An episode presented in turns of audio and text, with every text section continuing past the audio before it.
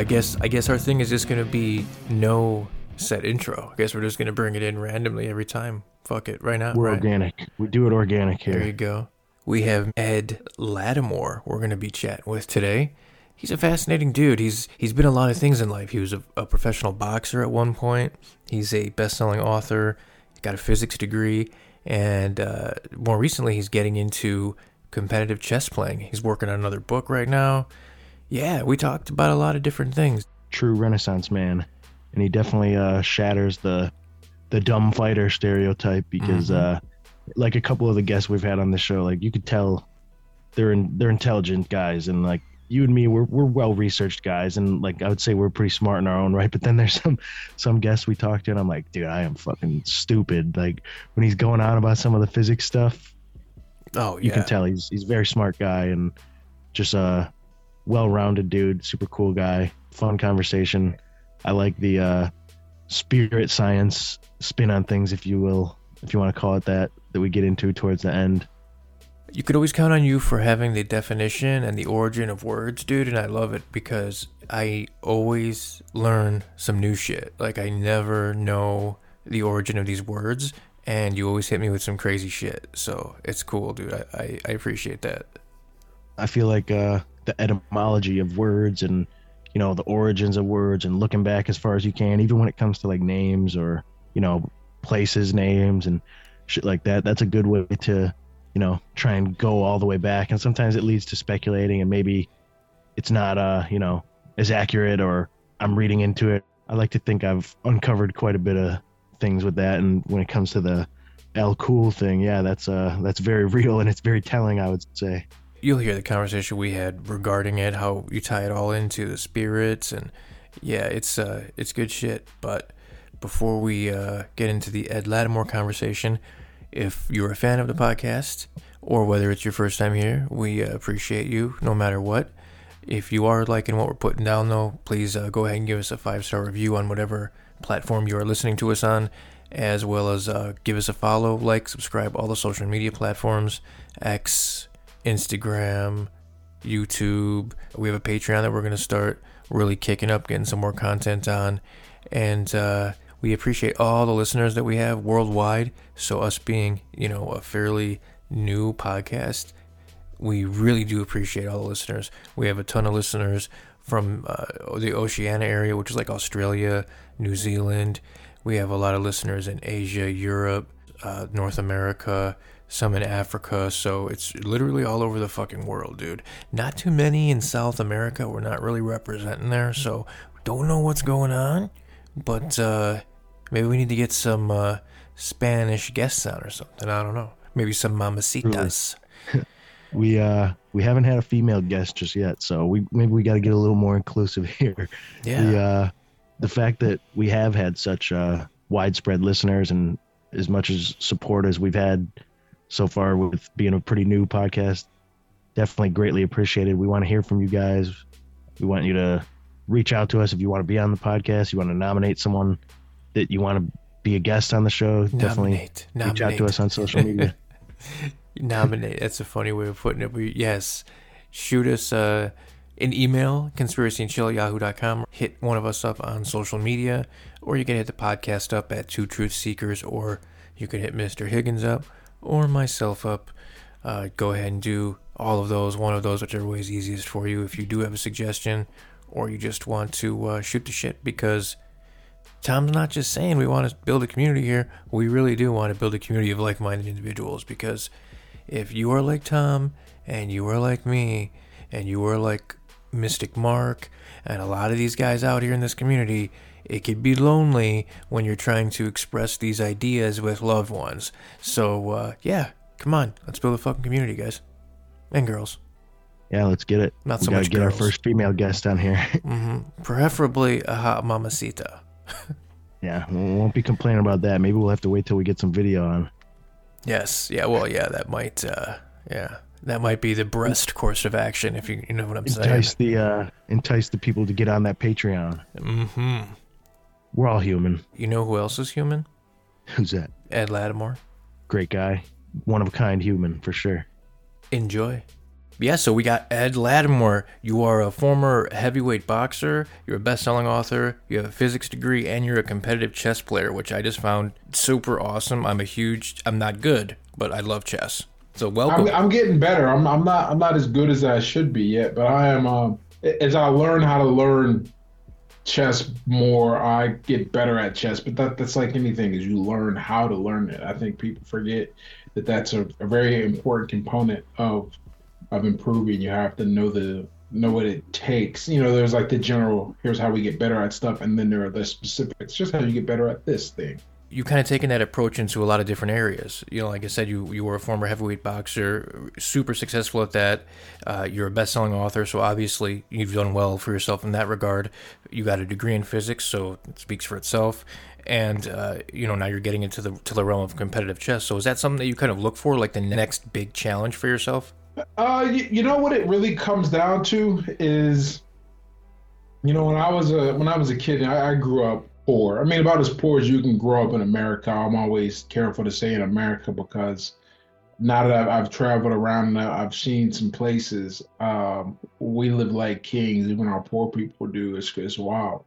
But that doesn't mean it's like easy. I just mean it in the grand scheme of things. But I bring that up to say there were a lot of things I could not do when I was a child. And like all of my interests, I never got a chance to partake in any of them. It wasn't until I got to high school where I could, like, you know, do things that I wanted to do, and even still I couldn't really do them, and I can only do them because I could, you know, work and pay for myself. So pretty much what my life is now is like, okay, here are these things that I found interesting when I was like 14 or 15, but I either didn't have the funds or didn't have the support to go into them. And now that I do, what I've pretty much done in my adult life is figure out how to do them and see if, you know, if I want to stick with it or go long, or maybe I'm just not cut out for it. But really, if you just keep sticking with one thing and you stay focused, you can go pretty far. Like you know, no, maybe like marginal natural athletic ability, like marginal. I found out, you know, talking to some guys, and I'm like, you know, but I think I did pretty well as both an amateur and a professional fighter, and like marginal math, it's worse than marginal math ability. You know, I failed math like badly, to the point where I didn't actually technically graduate from high school, but that's another story. But to go on and get my physics degree, you know, I was push myself and see what I could do and get better. So it's not that I'm looking for the next thing. I'm always looking for a thing that will challenge me, and it will and is like interesting as well. Like, let me go and do the things that I couldn't do when I was younger. Mm. And Pittsburgh, right? You grew up in Pittsburgh. How was growing up? Growing up was, you know, I divided my childhood into two time periods. Prior to high school and high school, you know, before and after high school. Before high school, I didn't really have a lot of fun. I didn't like things, you know, because I went to, so I grew up in a public housing project. And the way those schools break things down, you go to school with people in your neighborhood. And so I went to school with people in my neighborhood, or like the neighboring poor neighborhood. Some of us were projects, others were just like really low class, like barely working class neighborhood. So I went to school with a lot of those people, and I didn't really, I'm just not that dude. The way I was designed, built, whatever, subtle influences from the influences I did have, and I didn't enjoy things. Now when I got to high school, it was a lot different because I went to high school in a magnet program, so I had to apply to get in and all that good stuff. And when I went there, that high school was, I think it took me an hour to get there and an hour to get home. So I spent 2 hours a day traveling, but it was in a completely different part of town. And it was with people in a completely different social economic background. Like, people don't believe me when I tell them, but high school was the first time that I knew anyone where like both of their parents were around, like at home, for example, or I met anyone that didn't live in they weren't poor. I mean, like, not rich. I mean, there were some rich kids because of the way the school worked, but most of them, they just weren't poor. And it was a really interesting dynamic to see what a family looks like and what friends were like from different, you know, backgrounds. And my friends, I always say I was the beneficiary of positive peer pressure. I just happened to become friends with a group of kids. Like, none of them drank in high school or anything like that. I had a great time, a great childhood after when I turned 14, and I stopped spending. I mean, I didn't even spend holidays at home mostly. My friends really were like my surrogate family. So that's what it was like for me growing up here. You mentioned influences. Who were some of your influences growing up? Growing up, I didn't have, you know, before 14, I didn't have anything. I knew what I didn't want to be. That's pretty much it. Like, you know, most of my family, I'm trying to think. On my mom's side, I don't think I know anybody who hasn't served some degree of a prison sentence, or didn't have, like, multiple baby daddies or things like that. They were people I didn't want to be like. And on my dad's side, more or less the same thing, not so much with the prison part, but lots of negligence in other ways, and still, you know, in the projects or not being around.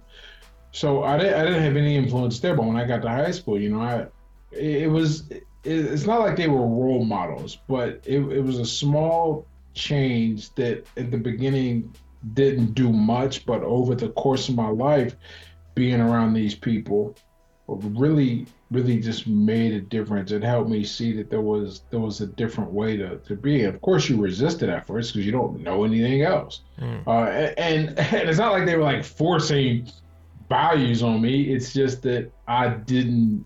It was a confusing time for me because, you know, on the one hand, I'm coming from this background where there's like food is more or less rationed. Like, when you're on public assistance, you got what you got until the next month. And so it's not a ration in the purest sense, but it's, you know, you better be careful. Meanwhile, I go to my friend's house and they're able to, you know, let me come over for dinner every night. And it's not a big deal to have extra food and stuff like that. And like, I had one, you know, my dad died. He actually had a life insurance policy. And I got like $55,000 when I was 18, and one of my friends' dad, so he was like, you know, you should do X, Y, and Z with the money.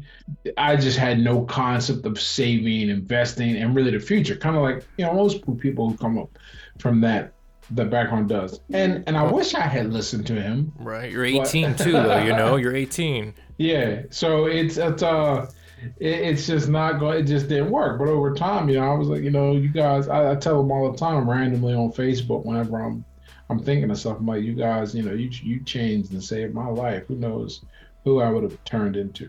How'd you get into boxing? That's what I asked. Man, that's another story of just random influences, not from where I came. So I didn't start boxing until I was 22. Okay, which is like, you know, kind of old, but for the heavyweight division, not that old, because your body has to grow and mature into that size, which is why you see a lot of these guys come from other sports. You're like, if you box from a child, from younger days, unless you're like 6'5", you're not going to become a heavyweight. It's just, you just don't carry enough muscle, and the way training is, you don't put that muscle on, right? So at 22. I was dating this girl, and I had tried college and got kicked out, and I was drinking, and I was going to, and I wasn't going anywhere. I was working at Starbucks. That's what I was doing.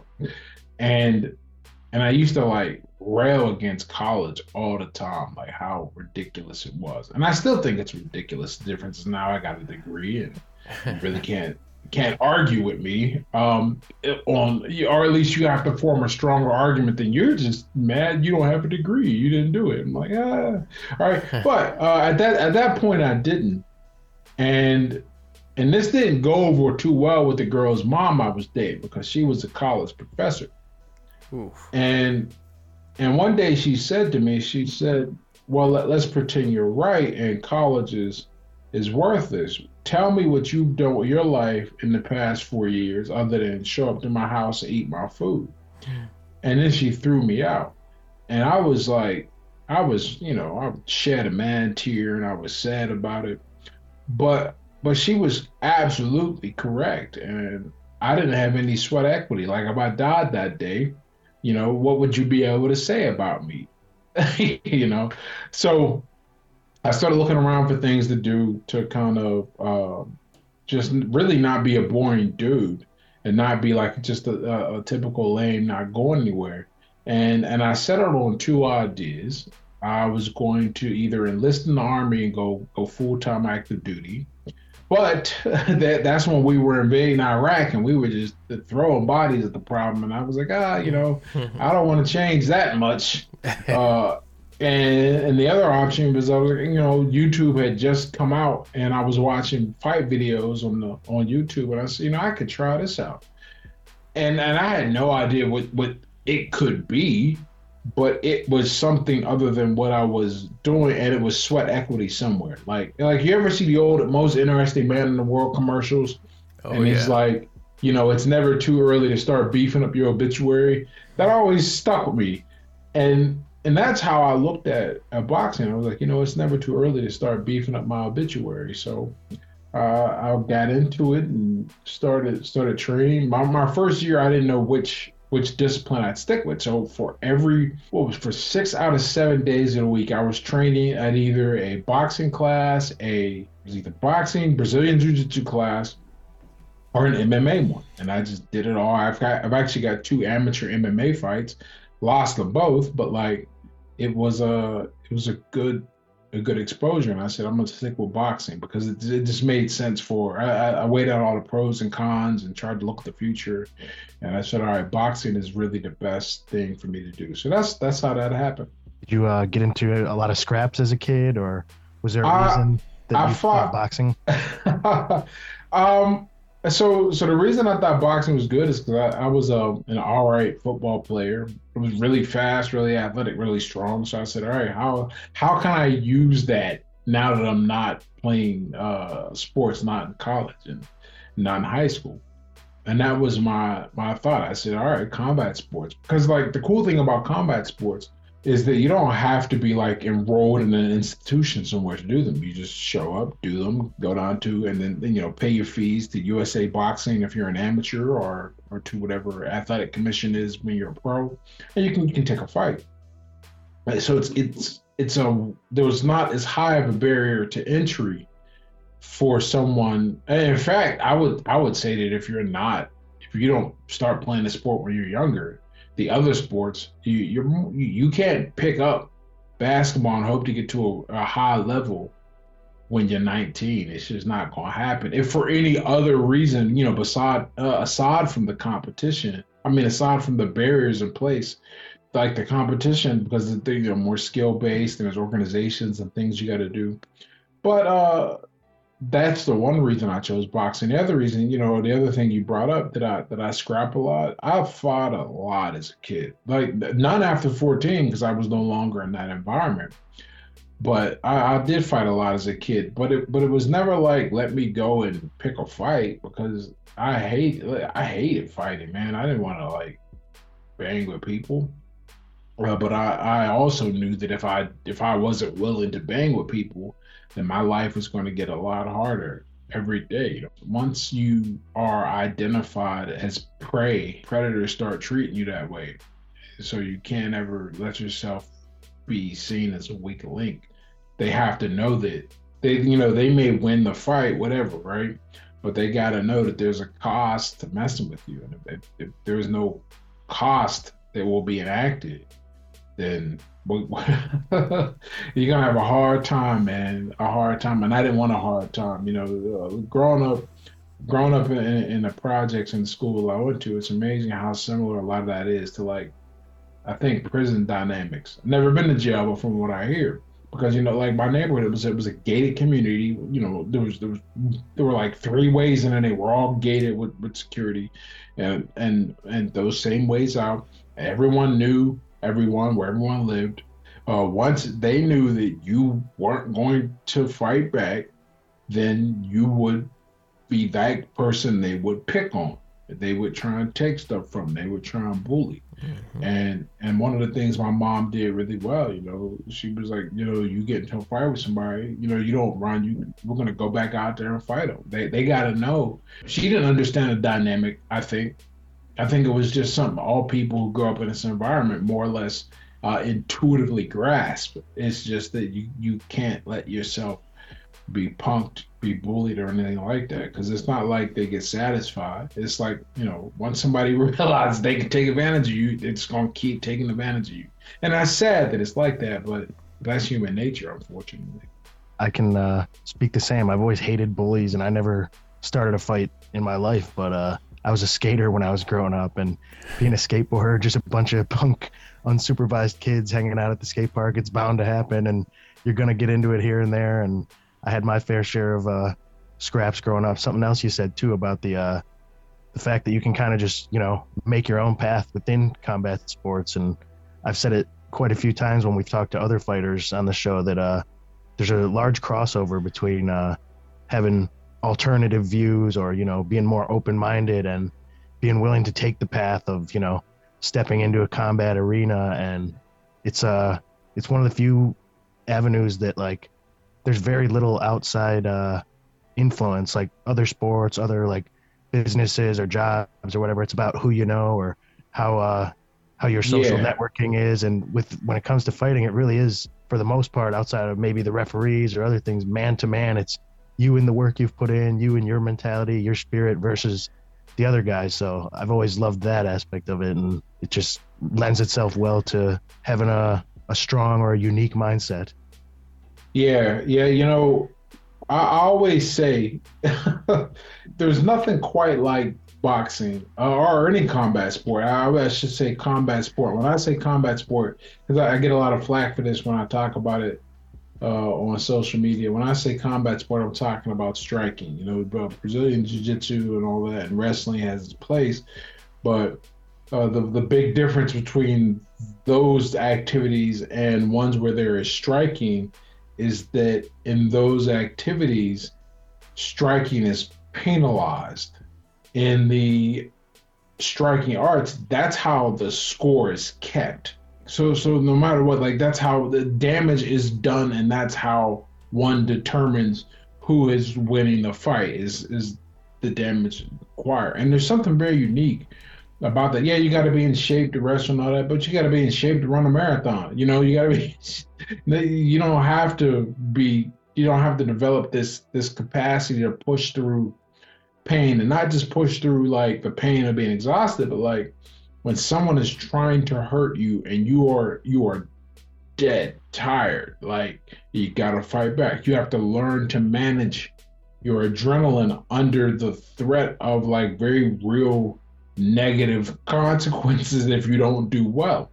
There's something that just there's something about all of that, which is why I think all combat sports are a great analogy for life. And if you can manage to do it and do it well and let it transform you. Not everyone lets it transform them. They keep thinking they could fuck around and do drugs and drink and stuff and compete. And maybe there's like an incredibly gifted athlete out there, you know, you're John Jones, man. Maybe like you can do coke and get out there and compete for a while, but you got to let it clean you out if you want to be good, if you're like most people. You know, when you defend a strike, it hurts. That's something that a lot of people don't understand. It's not, the only difference is whether it disrupts your conscious or your equilibrium and your consciousness. But it all hurts. Like, it's all very, very painful, and you learn to push through that. There's a lot of analogies to that and just general living. When it comes to chess, I'm not really a chess player myself. I've always kind of wanted to get more into it, but unfortunately, I don't have much experience in it. How would you say the crossover between the tactics of boxing when it comes to having to manage the offense and the defense all at the same time, and then going into a chess career? What do you think is the crossover? Well, the crossovers, you know, there's a lot of frustration when you don't get something right and you keep losing for the wrong, you know, and you're like, why did I lose there? the frustration of wanting to improve and coming up against your limits, that is very real. So unlike the combat sports, chess is continually evolving. Like I've got a theory. I'm not so sure about MMA because I don't know that world that well. But boxing from a skill perspective is, oh man, it is degraded. It's compared to 30, 40 years ago, every other sport. Everyone's gotten better because the knowledge is constantly tested, and if it doesn't work, it's thrown out because there's so much money involved. No one wants to make a mistake. Everyone's trying to keep a job. It's a competitive environment, so everyone continues to get better over time, and you see that in the metrics of the athletes. They continue to get bigger, stronger, and faster. Right? And in boxing, it's like the opposite. It's weird. How does this relate to chess? Chess is a lot like the sports where there is continual improvement because there's a share of knowledge and no one claims to have a grasp on their tactics. Like, if you ever talk to boxing coaches, they treat their methods like it's gospel and just assume that, not everyone's going to make it. And imagine if you were even a high school football coach of a decent program, and your philosophy was, last year we went 10-0 because we had this guy, and this guy. But this year, we're gonna be fine with 2-8 or 3-7, and the board's gonna be cool with that. Or our college program will be cool with that if you were a coach. You'd be out of a job, and they get the next guy. In boxing, there's no such filtering mechanism, no competitive pressure. There is in chess. So in chess, I have to, if I take too much time off from training, I lose so many games in a row, it's kind of embarrassing. And that's because everyone's always trying to learn and get better. Even your casual players who don't study, they're just by virtue of being able to get so much time in. But other than that, other than the comparison between kind of the development of the abilities of the practitioners, they're just very different. I wish I could come up with some philosophical spin about the similarities between boxing and chess. And I've tried, believe me, and there are some in terms of like for example, cutting off the ring. The way I used to think about cutting off the ring is the way you would use your rooks to control ranks and push a piece or push the king is like the main target. To cut off lanes for a piece to attack. There are certain tactical ideas that are very similar, but the mindset, nah, man. I'll take sitting all day in a chess tournament over waiting all night to go on freaking last on a boxing card, because that's how it is. And they're not last, but late, man. Boxing is that. I forgot all about that aspect until we started talking about it. My amateur career, man, because they're packing on as many fights as they can because they don't have to pay the fighters. But the more fighters you have on the card, the more people pay to see them. So the person hosting the fight makes a lot. And they're backwards mind. And I actually don't think it's backwards since heavyweight fights tend to be a little more violent because you can cause more damage and guys get knocked out more. And so the heavier they are, the more likely that's to happen. And you want to keep people around because if the knockout happens early, and then it's the little guys fighting, you get them out. So as an amateur, I spent a lot of time showing up to the arena at 6:00 and not going on till 9:30, 10. Really miserable. Honestly, that time waiting before the matches, that really is stressful, and it's all the training you put in and all the mental prep and stuff. It's the fight is nothing compared to those last little bits where you just have to wait to go walk out. Have you coached any fighters too and been in the corner for any fights? I haven't cornered anyone yet because I've done coaching at a few, not a few gyms, at one gym here locally, and then did that for about 2 years, and I really enjoy that aspect of coaching and teaching. I don't know if I'll ever corner someone because that's a huge responsibility. And I know it because over the course of my amateur career, I think I was in a very unique position to where I ended up with, I think I probably had over 10 different guys corner me. And, some of those were much longer than others, But what a fighter needs is a system, right? Not okay, yeah, a system. And the way a system develops is the coach should be able to say certain things, you know what those things mean. And you should be able to just react to them quickly because he's got a different viewpoint than you do. So you need to spend a lot of time around that coach to understand his system and the way he thinks, and to get that to work with you as well. You know, if he catches something and he tells you what to do, you got to be able to trust that he knows what he's talking about as well. That can only happen over time. And I would never want to come in and give someone, you know, give them all the tools and everything, but that, because that's only part of it. But they don't have my brain in the corner because, you know, I got other things going on. Now maybe as I move on in my life and take on other things, and I feel, or rather reduce other things, and I feel comfortable devoting that time to someone to be with them, you know, for 2 to 3 years and train. You know, I could easily see myself doing it because I enjoy the coaching aspect so much. It really is fun. Teaching in general is awesome. We like to get into a little bit of fringe, out-of-the-box type things. Like we like to talk about spirituality and whatnot on this podcast. So if you don't mind me asking, I know you've overcame addiction, and I wanted to know, did you take a spiritual approach, or do you actively participate in like a spirituality, like a 12-step program? Or I guess what I'm trying to say is, what worked for you to kick that demon out of, you know, to get that monkey off your back? So I got lucky, man. I really, you know, and I only know that in retrospect. It's not like there was this crazy confluence of circumstances and I planned for it. So when I realized it was like, you know, when it was really getting bad, man, I went away for 6 months when I enlisted in the Army. And, you know, the first 10 weeks is basic training. You're not drinking. You just get a lot of time to think because you're not even really supposed to socialize. I mean, like later on, you can find like moments here and there to like chat with people.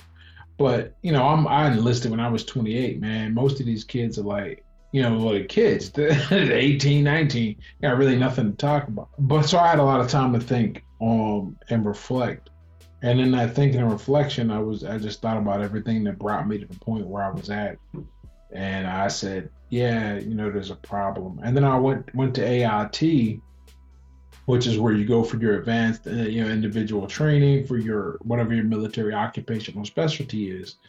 And while I was there, you know, there's a lot more freedom. I always say that like that the AIT is like college without the booze, pretty much. Like you can't have booze in the dorm. You can't drink in uniform. And if you get a pass to go out base, even if you're not in uniform, if they catch you drinking, like, and even if you're like of age, like I was, You're not really, you're probably going to get in trouble. And that can be, depending on the commander, that could be anything from just the UCMJ to where they start, or a write-up, a Uniform Code of Military Justice write-up, to where they just, they're like, boop, you're out. So I didn't drink. One time I snuck off, we went and saw Bad Grandpa and bought some liquor and snuck into the movie theater to pour it into the sodas, but like I didn't really drink.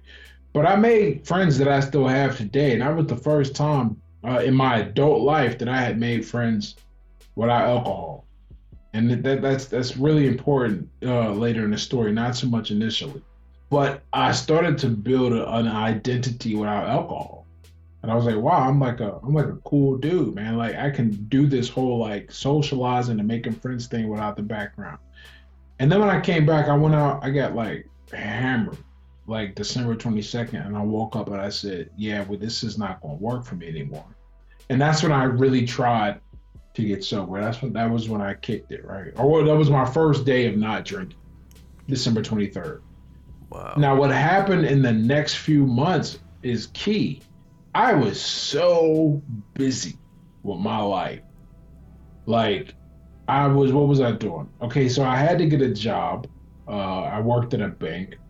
And then I was in school. That's the reason why I re-enlisted, is so I could get money for school. Or not re-enlisted, enlisted, so I could get money for school.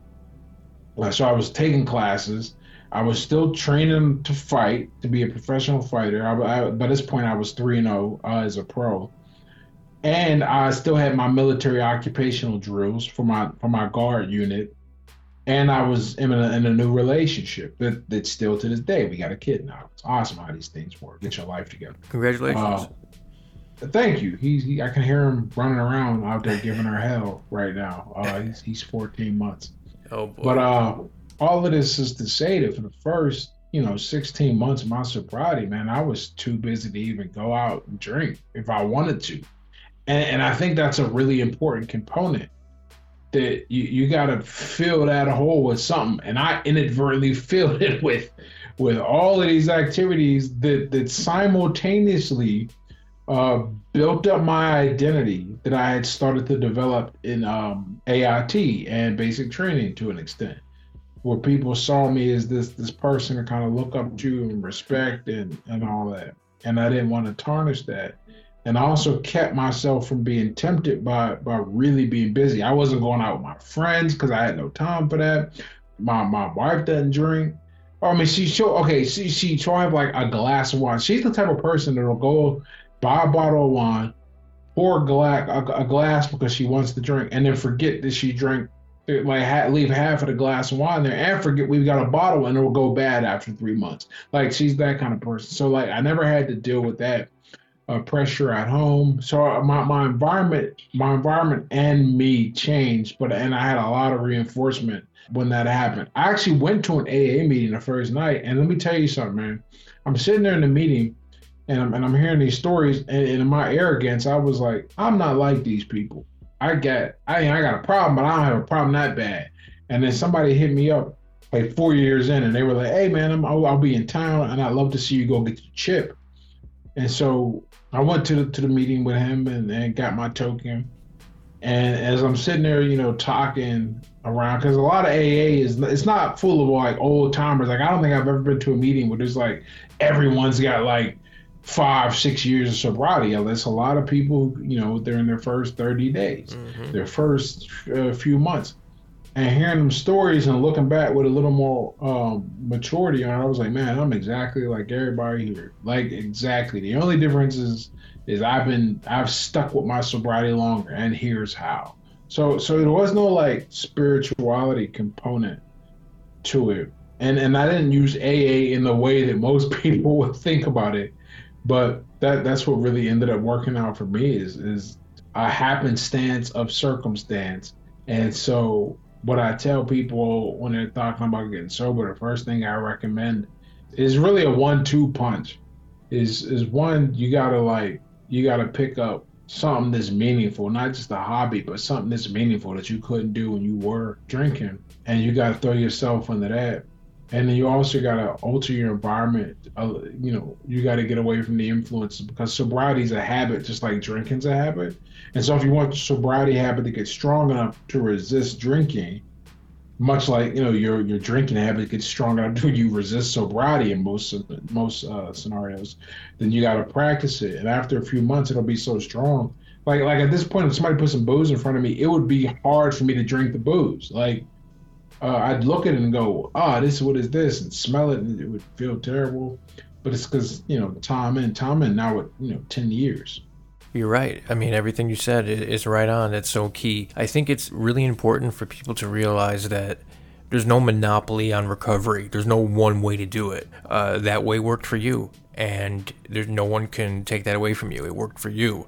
So that's awesome, dude. I love it. And yeah, 10 years, that's a big mark, man. I got mine coming up, and I wish you all the best. Oh, man, congrats, man. Oh, awesome. Thank you. Yeah, it's amazing, because like I look at my life now and how happy I am and what I have. And I know that none of this would happen if I was still drinking. I wish I could say how I thought, because it doesn't feel like thinking, but it doesn't feel like thinking. I just know how I lived and my inability to reflect and take responsibility and all that. Like, it was a mess of a person, Anna wouldn't still be here if I was drinking. I know that, because I know how I drank, and I know the type of person she is. Mm-hmm. And that's we have a family together, and it's been a great time. I couldn't imagine how I'd get anything or have anything. It would be a different life, and I'm happy I never went down. I won't say never went down.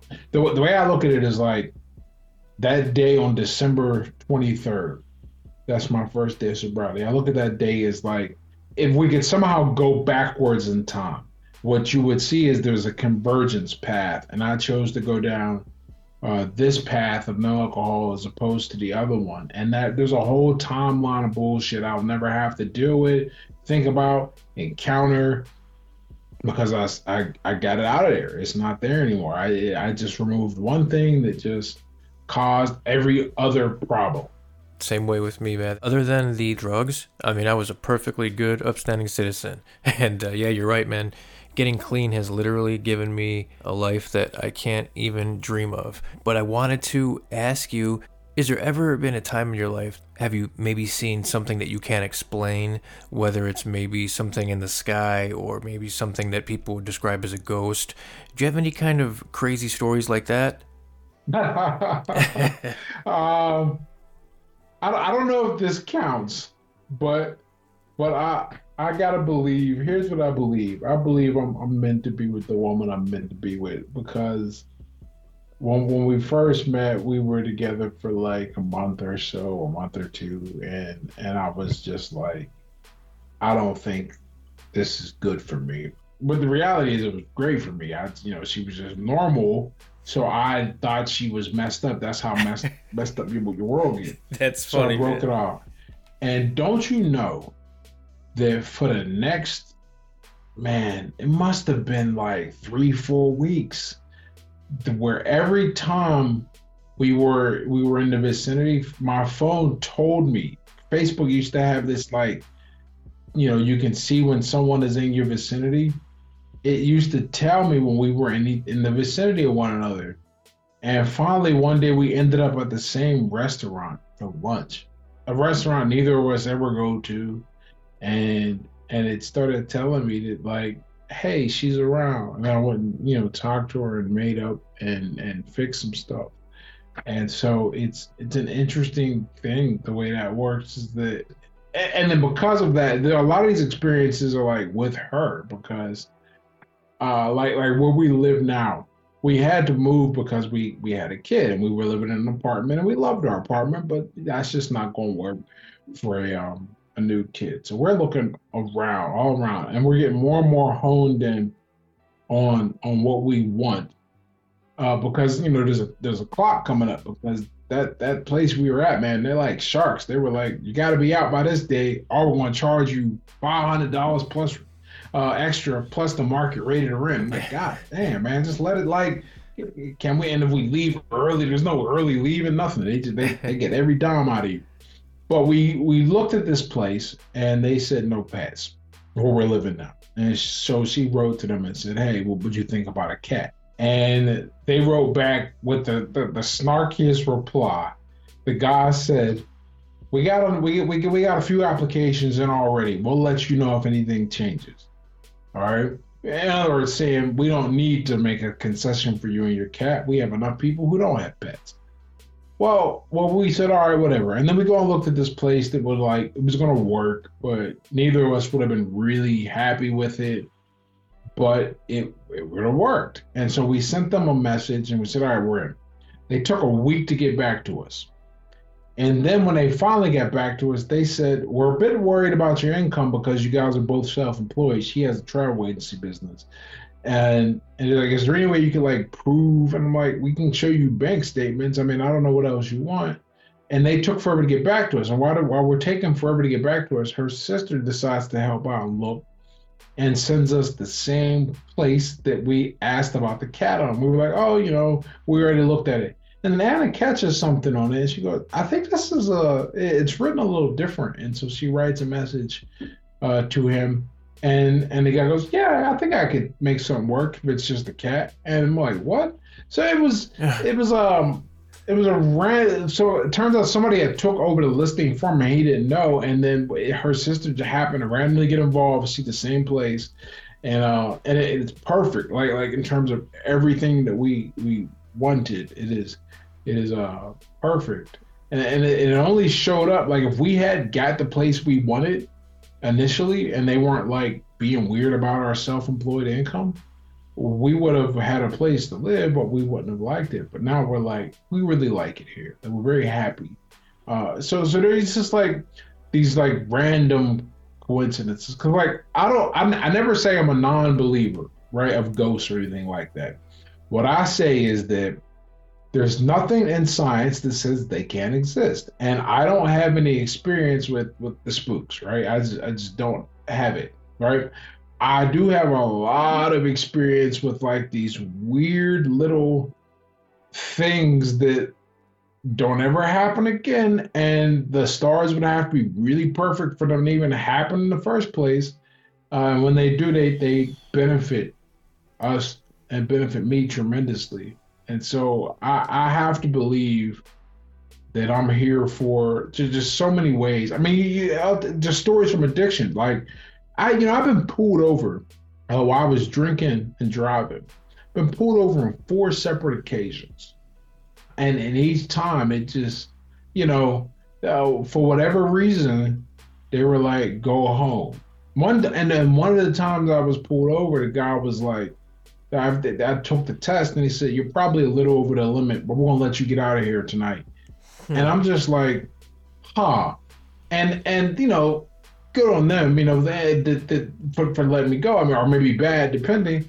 But I can't imagine. I have to believe that I've been spared from the worst parts of my decisions for a reason, and that's how that ties into my spirituality in that regard. I 100% believe because there's no other explanation. Either that, or I'm the luckiest motherfucker like on the planet, and I just don't buy it. Like So that's how that goes, man. I feel like my life is being guided, and the more I surrender, I don't want to say surrender to that guidance. The more I understand that there's a purpose, and I move as if there's a purpose greater than just what I want to get out of things. The more I seem to get from life. Yeah, I love all that. I think the synchronicities and the little small things, even though they don't seem so supernatural or whatnot. At the time, like you said, you feel like it's being guided in a direction, and yeah, the more you are open to that, the more it kind of pops up and stuff. And Mike kind of beat me to it to segueing into the ghosts and the weird stuff that we like to get into on this show, but I was going to say, I don't know if you guys know that the word alcohol comes from the word al-kul or al-ghul, which means body eating spirit in Arabic, and they call, like at liquor stores or whatever, will be like wine and spirits, liquor and spirits. So sometimes they think that, there's a spirit associated with drinking, and it'll, make you do things you wouldn't normally do as if you were under the influence of something else. But that's crazy. Kind of steer things in a different route. So I remember you said you were very anti-college, but you have a physics degree. Yeah. So you ended up changing your mind and getting back into that. So to kind of put a different spin on that, is there anything you've kind of learned while studying physics that might not be common knowledge or made you question the nature of reality, or maybe preconceived notions that some people have, like flat earth? Man, I spend a lot of time. It's like, okay, so I don't argue with people's opinions because it's your opinion. I don't even care if you present your opinion as fact. But once I recognize it's how you feel, I don't really care, right? Because we all can feel how we want to feel. That's what makes the world great. But the flat earthers, man, I go round for round because we've known the world has not been flat for a very long time, like a long time, man. And so for like this to be the thing that people harp on is like beyond me. And there are really simple experiments you can do to kind of prove this. You got to understand math a little, but not like high or low math. They did it in Egypt 1,000 of years ago before there was technology. And you can do the same thing. Like all you got to do is like go to a basketball court and look at the shadow throughout the day and then go back and see it happen again, and understanding what a cycle looks like when you graph it in 2 dimensions. You go, oh, we must be on a circle. But that's neither here nor there. As far as like things that I have seen One of the, or learned really that had an impact on my life. When you study, okay, so there's a relationship, a squared plus b squared equals c squared. A lot of people know that as like the Pythagorean theorem, and they know it, but they're like, oh, what's that good for? Triangles.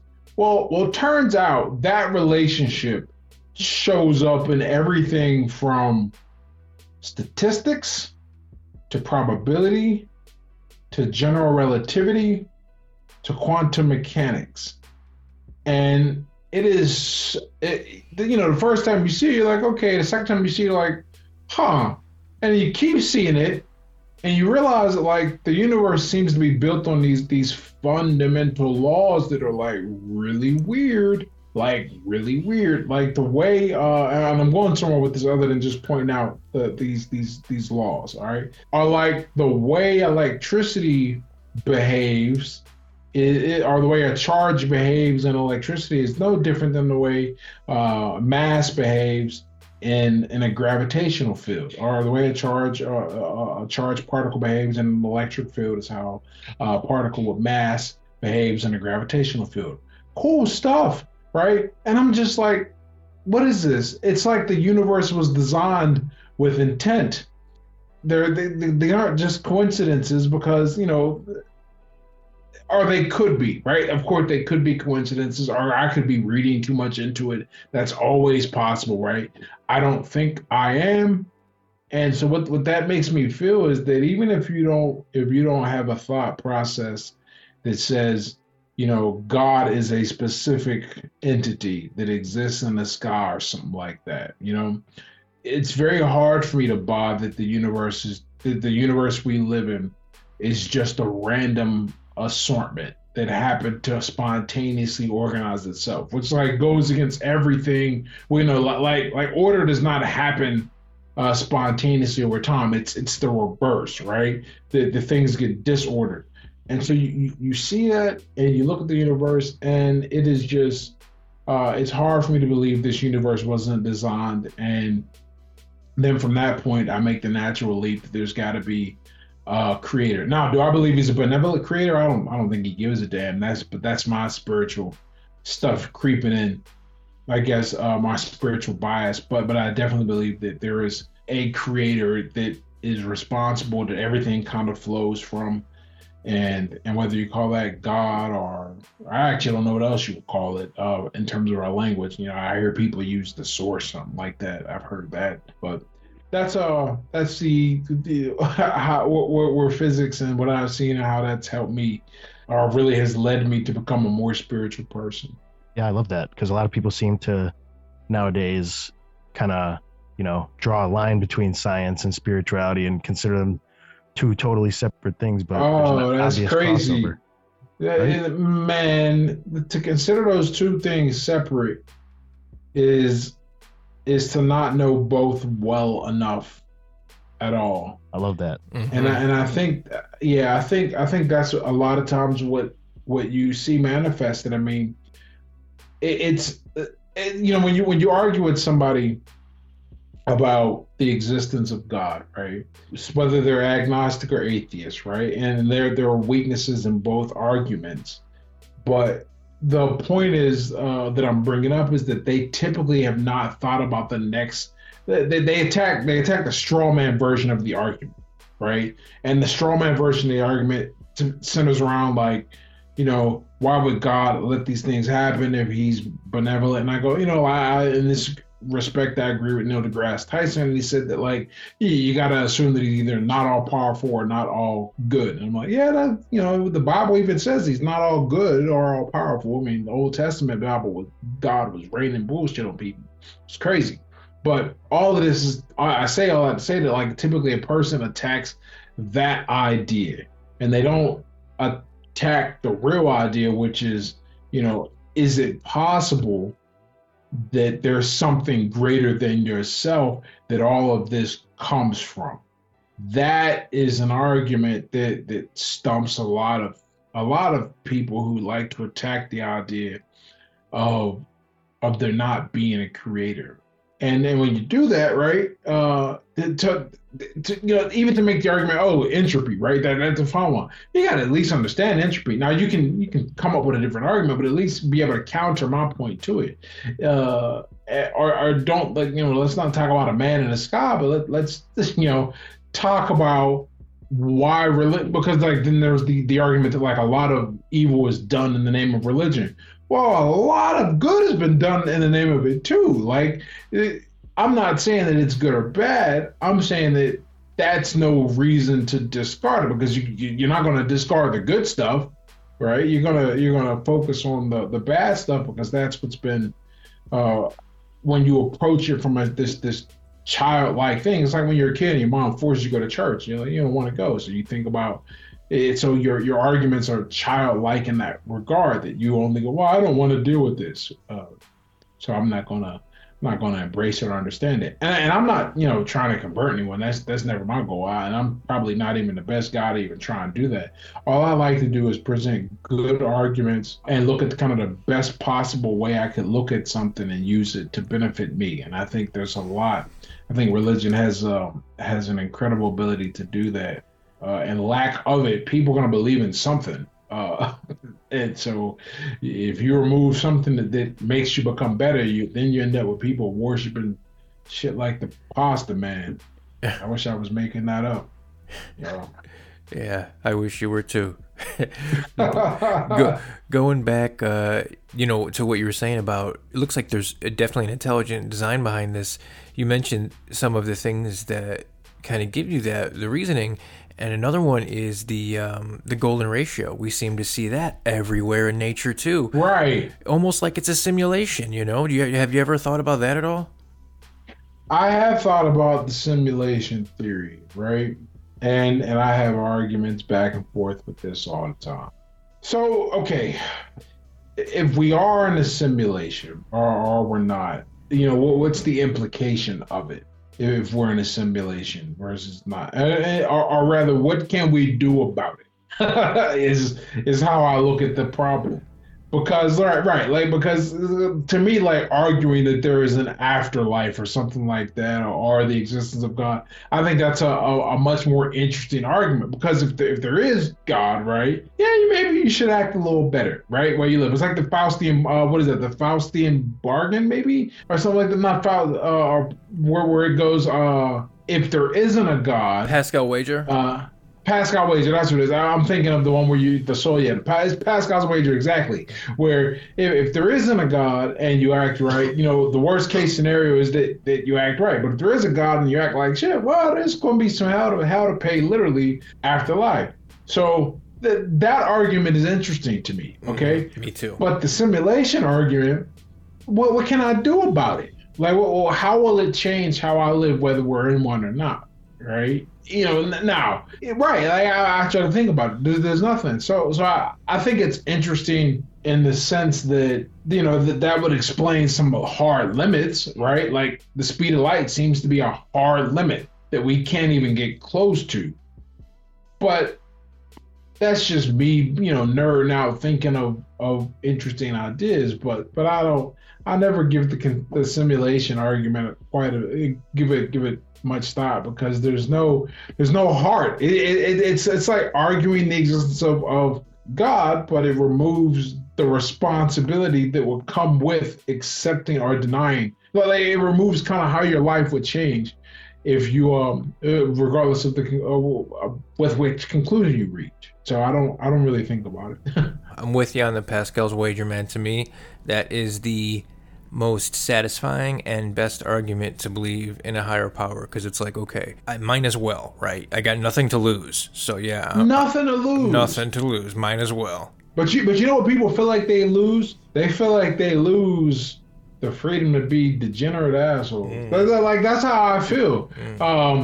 Whether that's accurate or not, I'm sure someone will hear this and be like, you're wrong, right? And I could be. It's my opinion, but I think, like, when you are forced to take on responsibility changes you. Awareness changes you. You have to look at it. It's like drinking. You know why drinking is appealing a lot of times?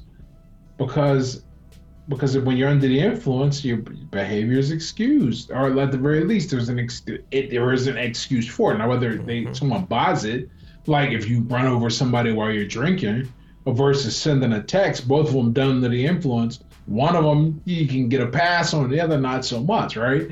But either way, we'd like to die old Jamie Foxx on, blame it on the alcohol.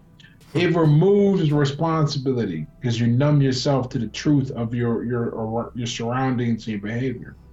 It's the same idea if you get to go, there's nothing greater. You go, okay, well, let's just run on a hedonistic treadmill and enjoy the decline kind of deal, and take no responsibility for ourselves because none of it matters. Spirit of Al Cool, that's our excuse. Sorry, it was the spirits. That's great. It's been a great talk. Thanks, Ed. No, this was great. Hey, thank you guys. I don't. You know what's funny, man? For all of 2023, I was working on my book, and I said I'm not doing podcasts.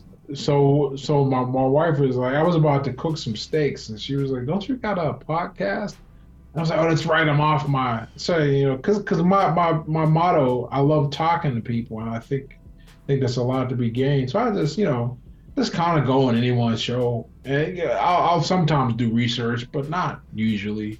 And I'm always happy when it turns out to be such a great conversation. And this was a great conversation.